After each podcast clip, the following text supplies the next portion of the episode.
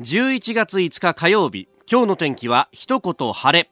ニッポン放送飯田浩司の OK Cozy up。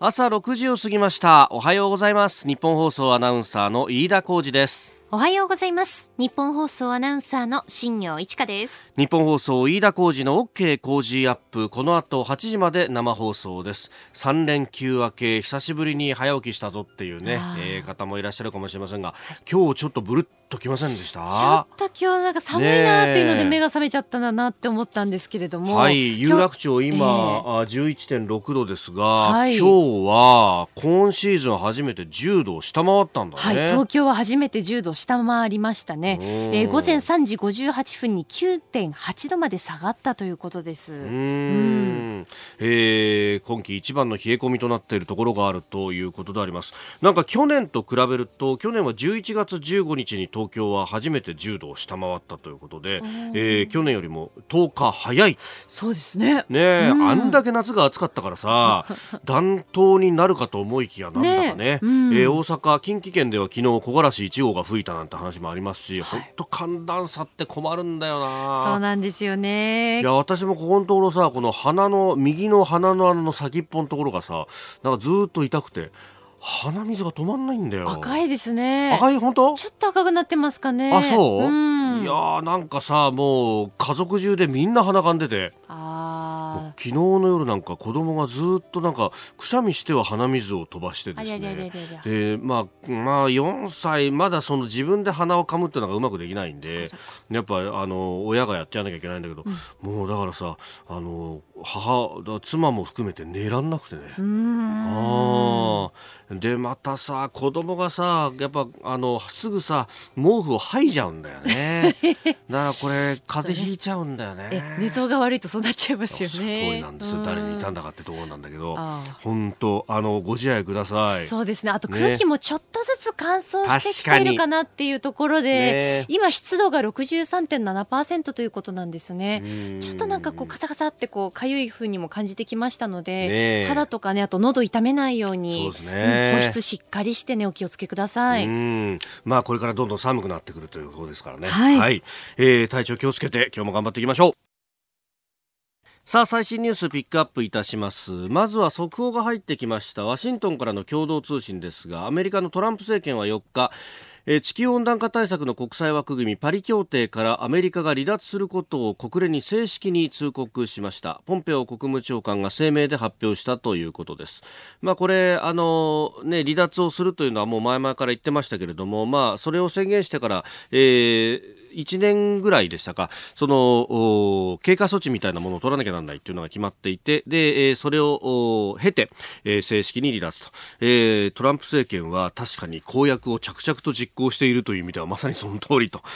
いうことなんですけれども、このパリ協定離脱というのももうね、これは選挙戦の時からも言っていましたし、もうずっとトランプさんも公約として掲げていたところで、それを実行に移したというところであります。えー、それからあの長官各紙スタジオに入ってまいりました。今日も各紙バラバラという感じです、まあ、あのタイでですねえ東アジアサミット ASEAN とそれからあその他東アジア各国との首脳会議などさまざま開かれております、えー、それについてというのをトップに掲げているところが多いですね、えー、毎日新聞は習近平氏の来春のえ訪日へ協力ということで、えータイのバンコクで、えー、中国の李克強首相との会談をしました。そこでこう確認をしたんだというあたり、えー、それから産経新聞は RCEP、まあ、あ ASEAN など16カ国が参加する東アジア地域包括的経済連携。ここの交渉があまた、えー、暗礁に乗り上げたというあたりを取り上げております、まあ、この辺ですね、えー、後ほど今日のコメンテーター長谷川幸宏さんとも深めていこうと思います。でそんな中ですね、えー、日韓首脳の、まあ、立ち話というかですね一応座ってますんで、まあ、これを韓国側は歓談といい、まあえー、日本側は、まあ、ちょっと話したというようなニュアンスで伝えているこのやり取りについて、一面トップからですね大展開をしているのが読売新聞であります。まあ、これについて先ほどね新業アナウンサーもニュースでも読んでくれましたが、えー、西東京市の三吉さんという65歳の方メールいただいてます、えー、これたった10分じゃ外交上の儀礼的な挨拶に終わったと見るべきだと思います、えー、日韓、えー、日本には今韓国と積極的に会話を求める事情はないと思います。韓国が慰安婦いわゆる慰安婦それから、えー、募集校徴用工レーダー照射問題と、えー、それに対しての反省と謝罪の意を示さない限り韓国には自然体で対応すべきだと思いますといただきました。私もおっしゃる通りだと思うんですね。で、えー、おっしゃる通りと思ってこれにニュースバリューがあるのかなというふうに非常に思うんですが一方でですね、えー、それをこれだけ大々的にこう読売新聞が展開していると。まあテレビ各社はそれあるでしょうけれども、えー、というところは非常にこう味わい深いというか意味があるなというふうに思っていて、えー、まず一つは、えーまあ、日韓の間の G ソミア軍事情報の包括保護協定に関して、えー、アメリカは、えー、この韓国が一方的に破棄することに対してですね、えー、そんなことはやめろということは非常に圧力をかけていると、まあ、国務次官補であるとかさまざまな要人がそういった発言もしていて水面下でも相当圧力をかけているというところもあります。で、えー、まあ、韓国に対してこれだけ圧力をかけるわけですから日本に関しても、まあ、あの対応してやってくれよというようなことが入っているのはまあ間違いないだろうというふうに見られていて。で、えー、ただそこで、えー、ムン・ジェイン政権としては振り上げた拳を下ろすわけにいかないという国内事情があると、まあ、しかも支持率もどんどん下がってますから、えー、その辺も含めて、えー、なんとか拳を下ろす環境を作りたいというのが韓国側の思いと。で、えー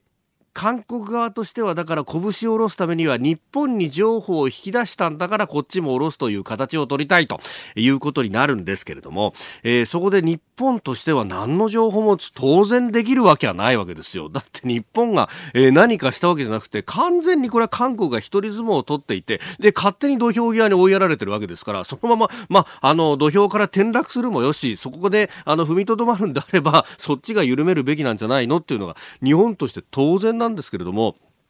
で、えー、ここでこうアメリカをちらちらと見ながら、えー、日本として何が、まあ、もしできるとしたら何があるかというところなんですよ。で、そこで、えー、わざわざ読売新聞がサブ見出しで書いてあるところが味わい深いんですが、ムン氏交換級協議を提案と。えー、いうことで、これですね、あの、実際に韓国が言うように、日韓で政府がお金を出し合うのみならず、えー、日本の企業からも韓国の企業からもお金を出して、えー、募集校、まあ、いわゆるその徴用工という人たちに、えー、お金を支払うみたいなことは、日韓請求権協定がありますから、絶対にできないのは、それ原則としてあるんです。で、そこで、えー、協議体をとりあえず作ると結論ではなくって話し合いの場をとりあえず作るよということだけのを一致してで、えー、韓国側としてはそれをもって日本側から情報を引き出したということを言いたい。で、えー、日本側としては結論はまだ出てませんと。これ会議体を作っただけですんで結論どうなのかはここで会議しますけれども日本としては言いたいことを言わせてもらいますと。いう形のまあいわゆる玉虫色で決着するんじゃないかというようなことがですねここのところへ来てなんかあの外交関係者とかを取材すると言っていてですねはあそういうタむしろがあるのかと思っていたら読売新聞の今日の一面と、えー、いうことで、まあこれが変な情報だとか変な前例にならないようにしていただきたいと、まあそれを監視していくのが、えー、務めなんだろうと思うんですが、僕はあまりいい手ではないとは思うんですけれどもね。それからもう一つ、まあ、これ後ほどですねエンタメトレンドアップのゾーンでもやるんですけれども、えー、産経スポーツ一面トップで報じております、えー、菊池桃子さん再婚と私はですねこのお相手の、えー、経済産業政策局長の新原、えー、さんという方、えー、が非常にむむという感じでまあなんといってもこの方ですね、えー、この安倍政権の経済政策をずっと取り仕切り続けていた人でもともとというかもともと経済産業官僚であるんですけれども、えー、内閣府への出向が非常に長くてですね、まあ、そこで経済財政諮問会議であるとか規制改革推進会議であるとか、まあ、あのこの安倍政権の看板政策特に第三の矢の規制緩和とかに絡む看板政策を常に取り回し続けていった人であります。まあ、その会議体の一つの一億総活躍会議の中で出会ったというところから始まったそうでありますが、ええー、この人、今国会、そして、次の通常国会でもおそらく相当議題に上るであろうというですね、社会保障に関する会議も実は、取り回しをやっています。これ産経新聞が今日の一面でもカタンとオールで、伝えてるんですが、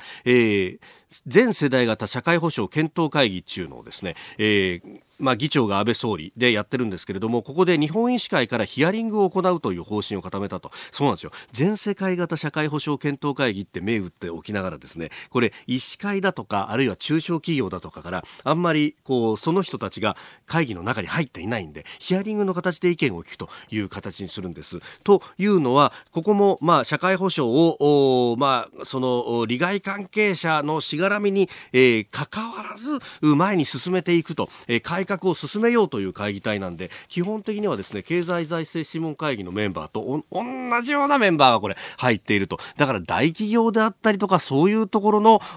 主張というのが結構入ってるぞと、まあ、その辺に、えー、医師会は危機感を抱いているところもあるんで、えー、こうやったヒアリングとかの場で、えー、相当意見を言うんだろうなと。この辺もですねせめぎ合いというのが続いている。その司令塔が新原さん。その人があ今このタイミングでこういう話が出るのかっていうのが非常に驚いたところでもあります。えー、日韓関係っていうのはね、たくさんメールやツイッターをいただきます。ポタコンさんは世田谷区71歳の男性。仕方がなかったからあっただけという姿勢には賛同します。韓国が振り上げた拳と言いますが、勝手に上げてんだからここはいわゆるマッチポンプしかないですよね。日本からは何一つ譲歩する必要ないと思いますと、えー、いただきました。まあ11分とおいええー、通訳が間に挟まってるから、まあ話は半分。その上、なんかあの読売新聞がそれこそ詳しく書いてるんですが、えー通訳もこれ急増だったんで、急になんかあの決まった話だったんで、英語通訳しか帯同してなかったということで、お互いの英語通訳が話して、それをお互いの言葉に返すということになるんで、話半分どころの話じゃねえんじゃねえかなと思うんですが、まあそれでなんかね、あの韓国側言うにはいろんな中身が出てきてるんですが、うんという感じも非常に、えー、個人的にはいたします。さあ、7時台はコメンテーターの方々とニュースを掘り下げます。今朝のコメンテーター、ジャーナリスト、長谷川幸宏さんです。おはようございます。おはようございます。よろしくお願いします。いや菊池桃子さん結婚いやいや驚いたね、お相手は新原弘明さんしかもさ政府の会議で同席して、ええ、それから勉強会であって、え、それで結婚？そうらしいです。長谷川さん 政府の会議出てたじゃないですか。いやいやこの会議は出てないんだけど この会議出てないけど、でも新原さんってあれだよね、割と出世頭だよねいやそうですよね、もうこの安倍政権の経済政策取り回してる人ですよね。そうだよね昔会ったことあるかもしれないけどちょっと記憶ないんだよね。おはいはい、なるほど、まあね切れ者だっていう話ですけれども、ね、このなんか官邸に行くとあれですか？おめでたいこういう話が多いのかな？そうかもしれないですね。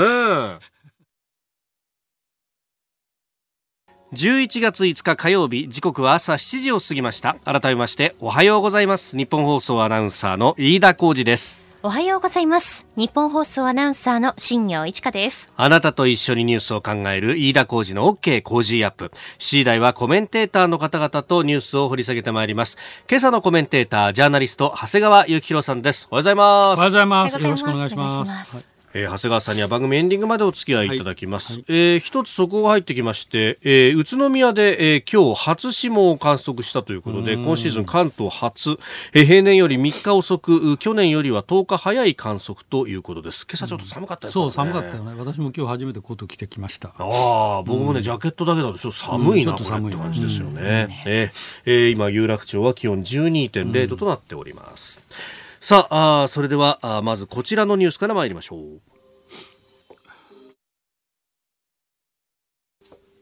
インドが RCEP からの撤退を表明。日中韓やインド、ASEAN、東南アジア諸国連合など16カ国が参加する自由貿易圏構想 RCEP 東アジア地域包括的経済連携の首脳会合が昨日夜タイのバンコク近郊で開かれました。インド外務省のビジェイ・シン局長は会談会合後の会見でインド政府は首脳会合で RCEP に参加しない決定を伝えたと述べ交渉から撤退する考えを明らかにしました。えー、年内妥結っていうのがここ3年ぐらいずっと目標となってましたけれども、うん、伸び伸び伸びという感じで、今回はインドも、うん、離脱なのかというところですね。あのー、まあ、なぜかというと、はい、これはもともとそのなんていうかな、アジア太平洋、はい、まあ、全域カバーしたいっていうね、まあ、そういう構想だったと思うけど、はい、あのまあ、米国がもう今、事実上も抜けてる、えー、となると、米中対決を考えれば、はい、もうアメリカなしだとすれば、うん、中国が主導権を握ることを認めるか認めないかと、はい、まあ、こういう話になってしまいますよ。えー、で、そこで、まあ、日本とすれば、あの中国に対抗する意味でも、うん、インドにぜひ残っていただきたいと思うけど、はい、インドとすれば、うん、あまあ、遅れてきた先進国っていうかですね、うん、まあ、先進国になろうなろうとしているところで、はい、かつての中国と一緒で、ええ、あの関税面その他で、まあ、それなりに優遇してもらいたいっていう気持ちはあると思いますよ。でも残念ながら中国はそれを認めないとなると、はい、中国に反発する意味から、まあ、インドは抜けざら抜けざるを得ないと。まあ、起こるべくして起きたかなと思いますね。まあ、これ、関税をがっと引き下げちゃうと、それこそ中国からのものが溢れ溢れちゃう、溢れちゃう。だから、日本とすれば、まあ、インドに残ってっていうことだけど、インドはあのそんな不利な状況ではいられないと。はい、というふうになるとすると、ええ、残った日本と中国に対して、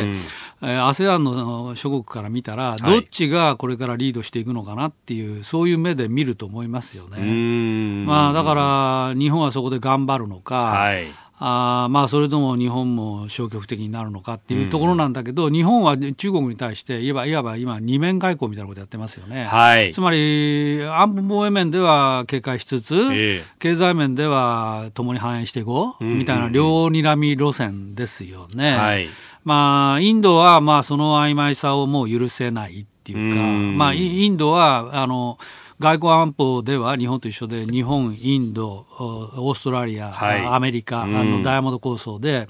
そちらの側に入りつつ、はい、でもじゃあ中国にとはですねこれからあの追いつけ追い越せですから、あ下手に妥協できないと、はい、まあ、だからまあ起こるべくして起きた事態かなというふうに思いますね。まあ、だからなそうなると一層日本の存在感というのが、はい、まあ、重要になりますね。うん。まあ、TPP の時は、まあ、あの時はアメリカが抜けるということになって、えー、TPP11 になった、えー、これは日本が、汗をかいて、来月まで持っていったということがありました。まあ、今回のこの RCEP っていうのは、どこまでその旨味みたいなものが日本にあるんですかね？まあ、だから理想的な世界で言えば、えー、途上国も先進国もみんな入って、はい、アジア太平洋が貿易がどんどん活発になる、あるいは投資も自由になっていくということであれば、これが一番理想的な形なんだけど、はい一方では、その今やもう米中切り離し論まで、まあ、出ている、まあ、この間、ペンス否定しましたけど、うんはい、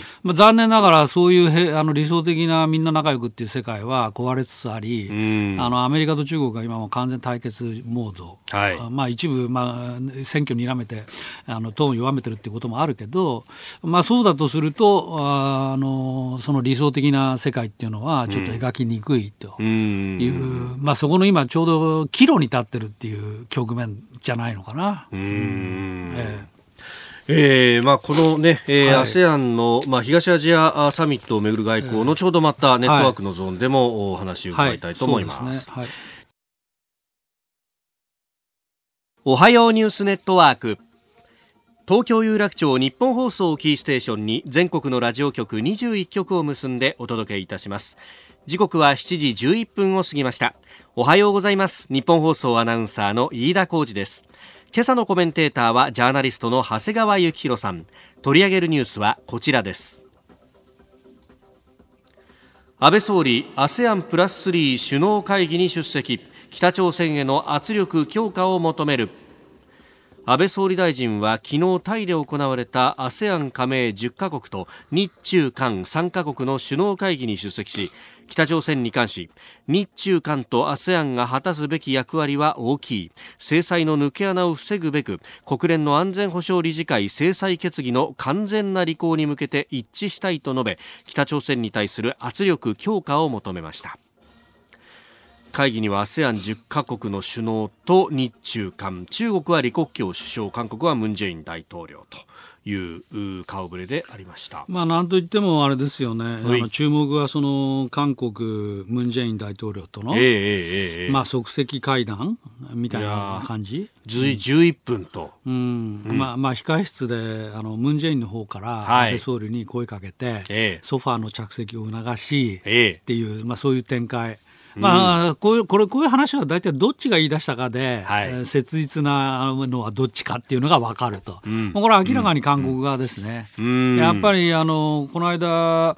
あの首相が来て、はい、親書を手渡した、あまあ、それからさらにその前、アメリカが G ソミアの破棄について再考を促せと。ええと言って、今、まあ、高官が韓国に行ってるぐらいかな、今のタイミングは。まあ、それ、それもあって、えー、ちょっと関係改善に動き出していたよねっていうのが、まあ、流れですよ。で、そこで、まあ、この控え室の機会を捉えて、はい、まあ、11分話したと。いや、これ、しかもメディアは入れないところなのに、うん、韓国の大統領府が、カメラマン。すかさず、そもそも写真撮るっていうことが想定されない控え室ですからね。しかも通訳が先ほども飯田さんおっしゃってたけど、両方とも英語の通訳、はい、みたいですね。見なかった。だから間に挟まる第三言語が英語で。そうするとこれ時間かかりますよね。まあ、往復倍ですから、まあ、11分、10分 ?11 分。10分、11分だという話すれば、まあ、5分だけと。まあ、お互いにいたことだけ言って、まあ、それでも、ムン・ジェインさんとしたら、もうなんとか取っかかりをつかめたいと。もう完全に焦りまくってますね、今ね。ええ。それで、やったやったって言って、写真まで出して、公開するんですか、ね、まあ、でも、当然総理は原則的な立場、はい、徴用工問題についてはね、もう解決済みだというようなことを言って、えー、いると。まあ、この前行くと、えっと、11月の下旬23日だったかな、はい、えっと、そうで G ソミア。はい、軍事情報の包括法協定。破棄が自動的に破棄されるのが27日。だからそれまでには、はい。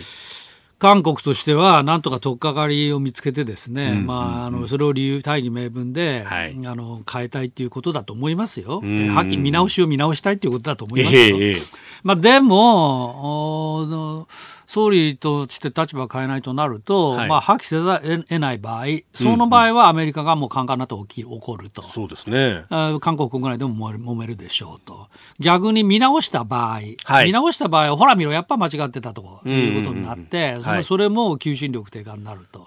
まあ、どちらにしろムン・ジェイン政権は、まあ、求心力を衰えていくっていうことにならざるを得ないので、まあ、ここは日本は、あの、動じないと、はい、今までのポジションを堅持すると。いうことでもう十分なんだろうなと思いますね、えー、下手な妥協とかをこれでするっていうことはよくないですよね、まあ、それはまさかないですね。えーまあ、あと、文議長ですか、ムン議長？ああ、ムンヒさん。ええ、ヒさん議長、はい、さんもなんかお見えになっているようですけども。G20 のね、国連、えー、ああ国会議長会合で日本に、ね、まあ、だからそれまた、あの、まあ、政権も一丸となって、とにかく今、日本にラブコールっていう状態になってきましたね。まあ、この背景はもちろんアメリカの圧力、それから経済が、あの悪化しているということなんでしょう。まあ、ちょっとやりすぎた。っていう話になりつつあるんじゃないのかしらね。まあ何でもかんでも日本のせいにっていうふうに、えー、それが受ける時代がこれ過ぎ去ったってことなんですか、ね。えー、まあそれで来年の総選挙まで、ね、とにかく対日批判で盛り上げ、求心力を高めようっていう路線だったけど、はい、まあそれが破綻しつつあるっていう、うまあそういうことじゃないのかなと思いますね。えー、まあそれからあのあれですね、ASEAN の会議について言えば、はい、あのさっきの話の続きで日、えー、日印首脳会談もやってるんですよね。はい、日本とインドの首脳会談やってますね。はい、これが実は本当は大事で、ええまあ、あのインドの RCEP 脱退はやむを得ないとしても、うん。おだからといってインドは重要なことには変わらないわけですから、はい、まあ、今度あの2プラス2、はい、外務防衛担当大臣会合、うん、えー、まあ、これもやる。それからアスカアクサ。アクサ、はい、えー、物品役務総合提供協定、はい。まあ、これ軍事協定の一つでしょうけど、えー、まあ、これの締結もするということですから、日本とインドの関係はまあ強めていく、まあ、それは極めて大事ですよね。やっぱり日本、インド、オーストラリア、アメリカですから、はい、なんといっても、えー、まあ、ここの結束を強めつつ、うん、まあ、あとはあ、まあ、それぞれの事情に応じてっていう。はいまあ、そういう展開かなと思いますね。うん。まあ、これね、日印の間では、それこそ US2 という飛行艇であったりとか、そういった、まあ、装備品のね、ええ。輸出なんていうものもあったりします、ね、あの辛坊二郎さん助けたやつね。そうですね。かつて辛坊二郎さんを助けたことがあるという、あの、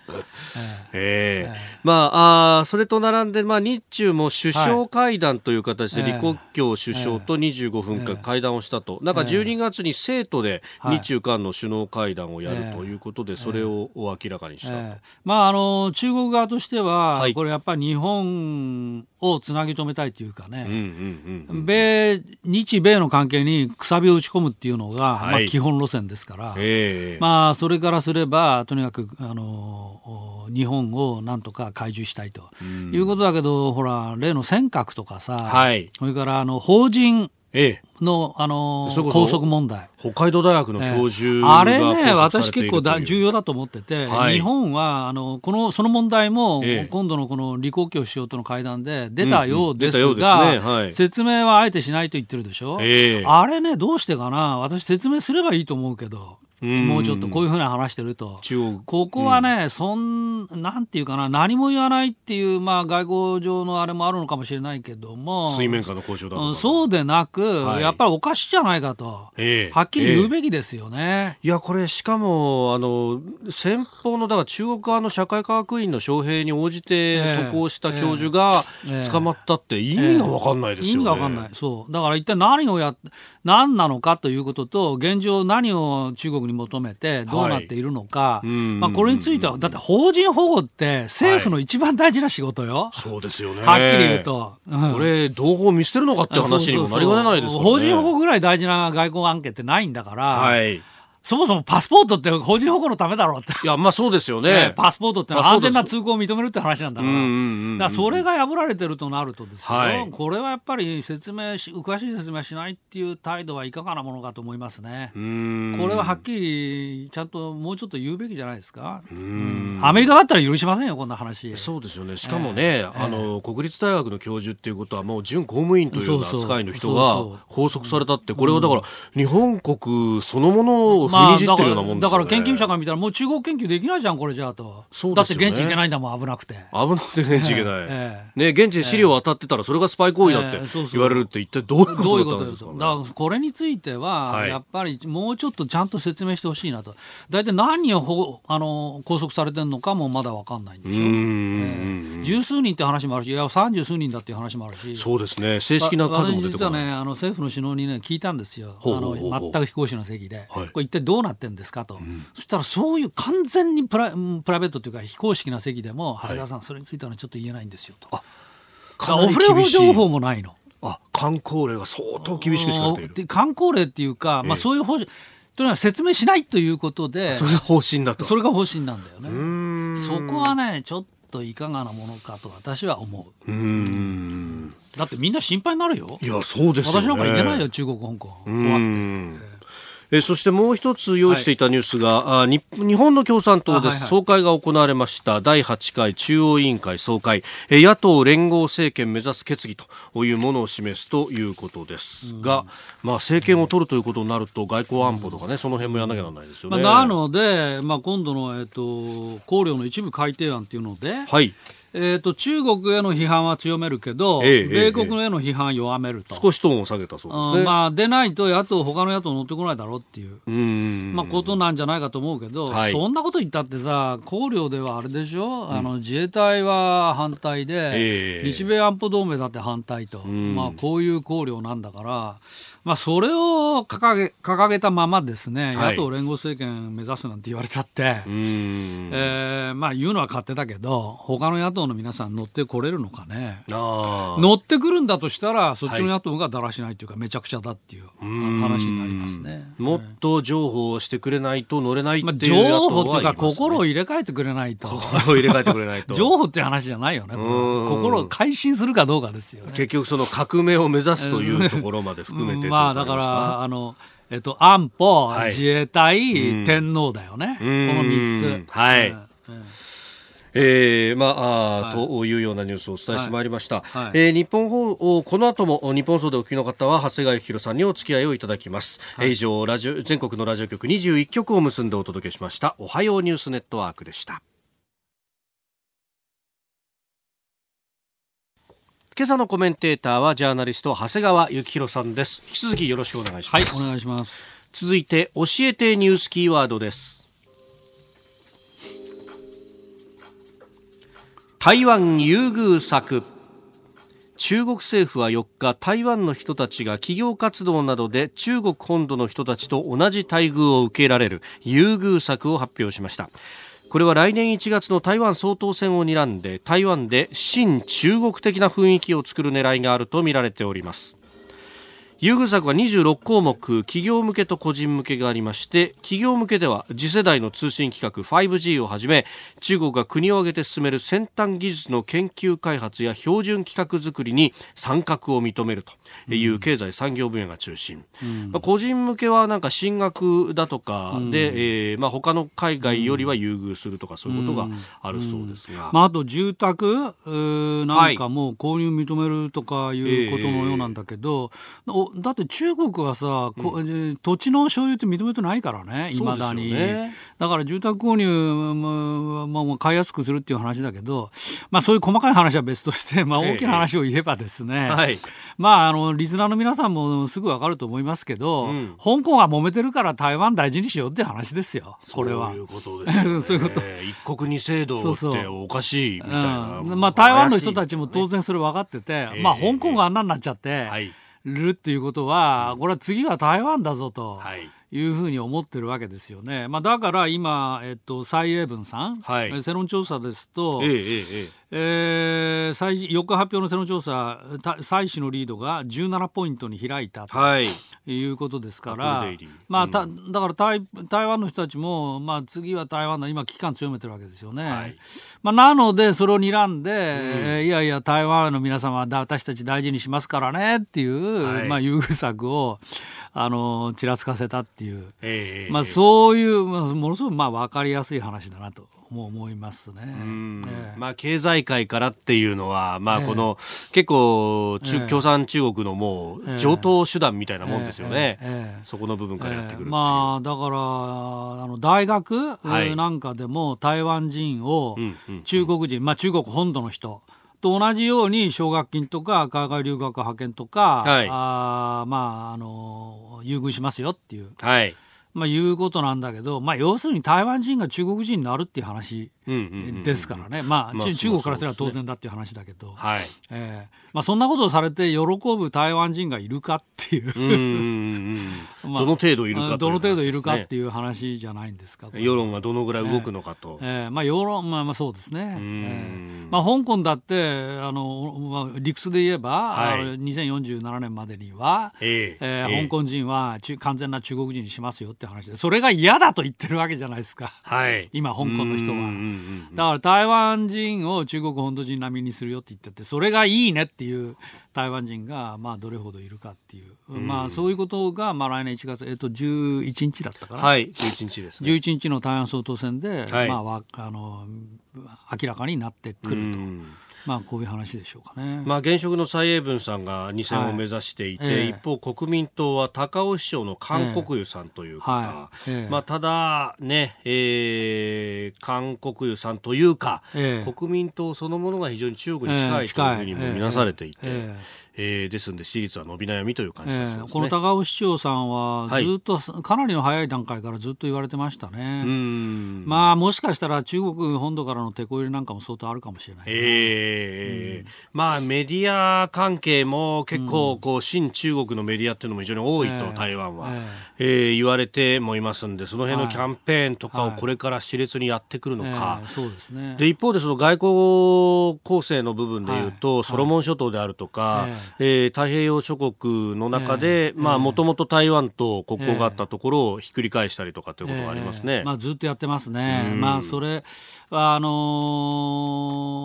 ー、実際にひっくり返って台湾と断交し、はい、中国と結んで、えーまあ、それは要するにいろんな経済協力の餌がちらつかせて、はい、まあ、島国小さな島国なんかだと、うん、まあ、中国マネーすごい大事と、はい、大事というかありがたいということがあるんでしょうけど実際にそうやってやってみたら、うん、期待した通りのあの援助が得られたかえ全然得られなかったっていう話ももうすでに出てますね。えー、えー、まあその辺をね、えー中国マネーが入ってくるのかと思ったら、はい、実は入ってこなかった、えー、やっぱり約束が違うじゃないかみたいな、はい、まあ、まあ中国から見たらもうはっきり言ってひっくり返しただけでも得点ですから、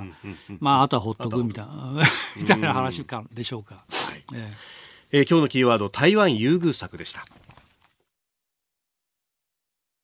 サメールツイッターいただいております。日中外交について、まあ、ある切符がね、す、はい、で、えーはい、にもう、これひょっとしたら崩壊なんじゃないかみたいな話まで、えー、新聞に出ておりますが、昭和、平成、令和さん。えー、RCEP がダメなら TPP でいいじゃん。中国は入ってこられないぞ。と。うん、TPP は非常に条件が厳しいですからね。なるほど。まあ、あの TPP も中国ダメよって言ってるわけじゃなくて、はい。あの、条件満たせばいいよって言ってるわけで、えー、ね、まあ、勝手にあっちがじゃあ、の、ないんで、うん、あ、うん、あの、下げてこないから、はい、まあ、入ってこられないっていう、まあ話だけど、えー、まあ確かにね、もう今、やっぱり米中なんですよね。経済関係も。はい。で、そこが、まあ、こういう状態だと、えー、TPP だの、RCEP だのっていう、あの、中国もアメリカもっていう、うこういう枠組みっていうのがもうじもう自動的に機能しない、はい、っていう展開になってますよね、今ね。まあ、だから日本は両利並みなんだけど、はいなかなか難しい。私はいつまでも料理並みでいられるかなっていう気もするけど。安全保障考えたら当然アメリカとやるしかない、ねえーまあ、それはもうはっきりしてる。まあ、だからそういうところに喉の問題。お送りしております日本放送飯田浩二の OK 工事アップ。お相手私日本放送アナウンサー飯田浩二と新業一華がお送りしています。今朝のコメンテーターはジャーナリスト長谷川幸宏さんです。引き続きよろしくお願いします。はいお願いします。続いてここだけニューススクープアップです。この時間最後のニュースをスクープアップ。アメリカのロス商務長官自動車関税発動について先送りの可能性を示唆アメリカのロス商務長官はブルームバーグのインタビューの中で国家安全保障を理由に検討している自動車関税について日本、EU、韓国の自動車メーカーと良好な会話を持てたとして今月の自動車関税発動決定を先送りにする可能性があることを明らかにしました。まあ、このあたりもあってでしょうかね、はい、えー、ダウ平均今日、今日というか、まあ、日付的には月曜ですが、戻しているという感じ、もうアメリカのトランプ政権は今もう大統領選ですよね、すべてね。大統領選。えー、で、そもそもこの自動車関税の話、はい、えー最大25%追加関税、25%の関税なんてありえないので、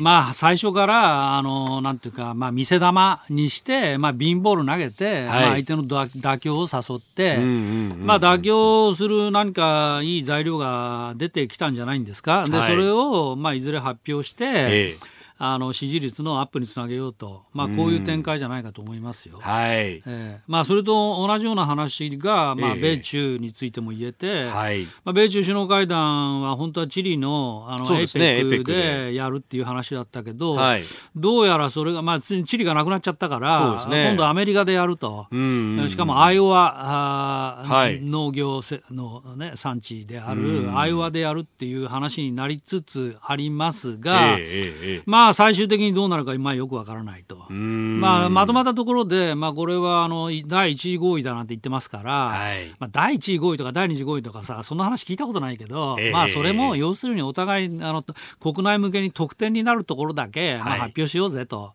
いう話だろうと思いますね。まあ、もともと、その、まあ、アイオワだとか、あの辺、はい、まあ、どっちに転ぶかわからないスイングステートと呼ばれるようなところ一帯ですよね。やっぱそう考えると、これも完全にあと1年切った大統領選挙に向けて、トランプ政権ね、やっぱり今ちょっと足元が、はい、まあちょっと不安定とまで言えないまでも、えー、まあちょっと懸案の問題がいくつかあるよねと。で、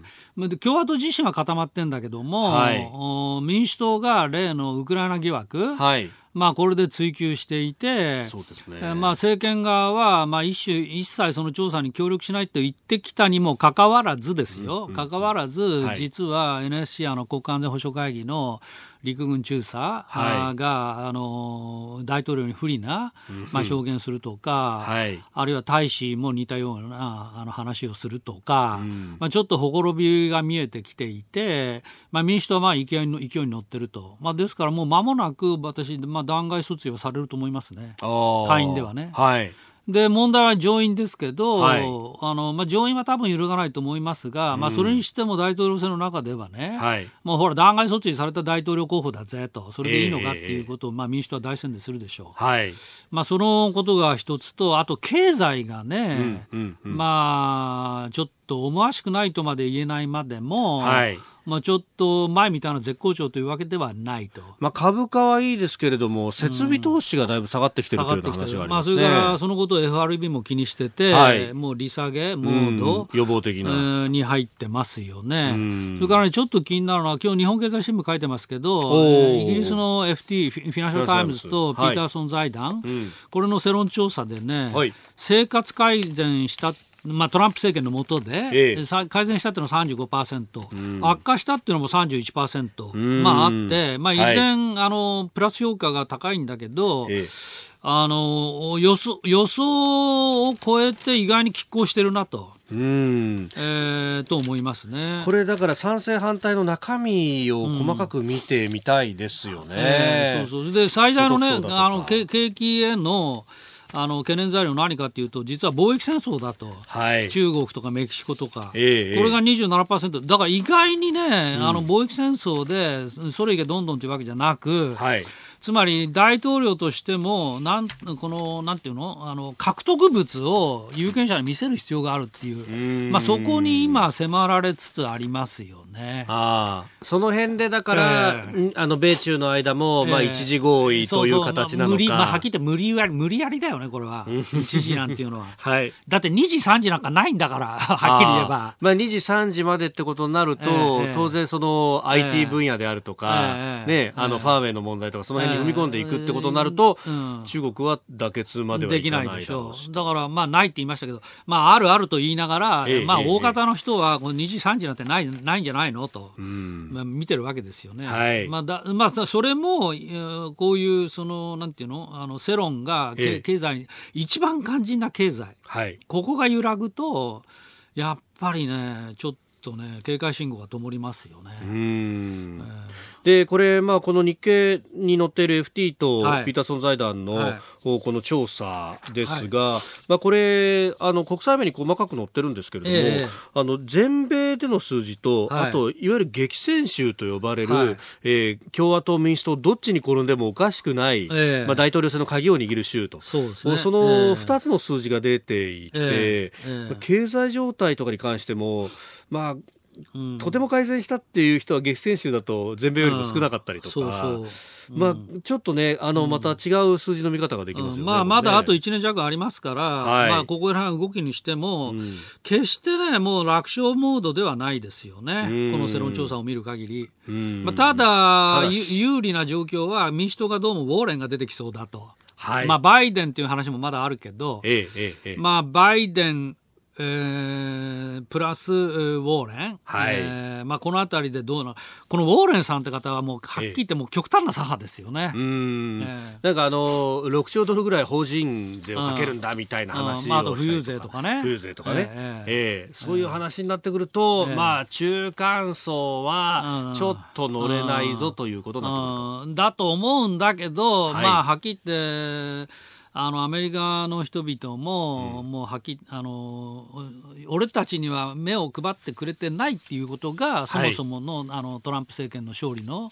鍵だったわけで、えー、だけど、はい、トランプ政権になってもやっぱりそんなよくないという話が広まると、はい、これはいよいよウォーレンとかね、まあ、っていうところに流れかねないなと。はい、うんそうするとやっぱりこの経済の行方であるとか、えー、まあ、あるいはこう分配の部分をどうしていくかっていうあたり。そその辺をまあ今だからトランプ政権参謀も一生懸命考えてるんじゃないでしょうかね、まあ、とりあえずはまず目に見える成果物を提示するっていうことに今、えー、あの集中してると、まあ、確かにあの国内で再分配をっていうことになると今度法律通さなきゃなんないけど、えー、共和党っていうのはもともと小さい政府を標榜していて、あんまり分配政策は、まあ興味がないというか、まあいやまあ経済成長すれば、はい、それはやがてやがて自然にいくっていう、まあ、この路線だったわけだけど、まあそれもだんだんもうちょっとはっきりしたものが何かあの求められるっていう、まあ、そういう展開かなと。いやいずれにせよこのトランプ政権の話ってもうすごい大事で、はい、ここがもし揺らぐと、ええ、一切合切が全部揺らぐ可能性があるんですよね。東アジアの情勢も、えー、何もかも、うん、えーで、まあ、逆説的だけど、もしかしたら、はい、あの中国とか北朝鮮はトランプ政権を望んでるかもしれないと、この頃思ってきてな、なぜかというと、トランプが失脚した場合、ペンスが来ると、はい。えー、あの大統領選前にですよ、失脚すれば、えー、ペンスが来るって話がありますし、はい、えー、まあ、ウォーレンってなったら、それまた話がガラッと変わると思うけど。えーなるほど。ペンス副大統領は、まあ、対中強硬、えー、うん、だからあのペンス、トランプコンビが負ける負けて、えー、中国、北朝鮮に甘いのは誰かっていう、まあ、ことを、まあ見てるんでしょうね、あの人たちはね。えー、アメリカの、まあ、貿易に関する話から、はい、大統領選も展望いただきました。あなたの声を届けますリスナーズオピニオン、えー、いろいろとメールやツイッターで、えー、ニュースについてご意見いただいてますね、えー、新参者たくりさんツイッターです。アメリカは利下げの方向に舵を切っている中、関税撤廃となるとアメリカの財源収入何が主体となっていくんだろうかと、うん、いただきました、まあ、利下げをするっていうのは予防的にね、うん、やるってことですけれども、まあ、もちろん法人税と所得税、はい。まあ、消費が好調なら、えー、あれなんですけど、えー、まあ、だから12月もうもうもうあとちょっとで、はい、クリスマス商戦に入りますからそうです、ね。まあ、これで大体占えますよね。うん。あの消費がどういう動向か動向かっていうのは、うん、えー、まあ、もう11月の半ばサンクスギビングデーぐらいからもう始まります、ね、1か月ぐらい始まりますからね。うん、えー、今日もたくさんのメールツイッターいただきました。どうもありがとうございました。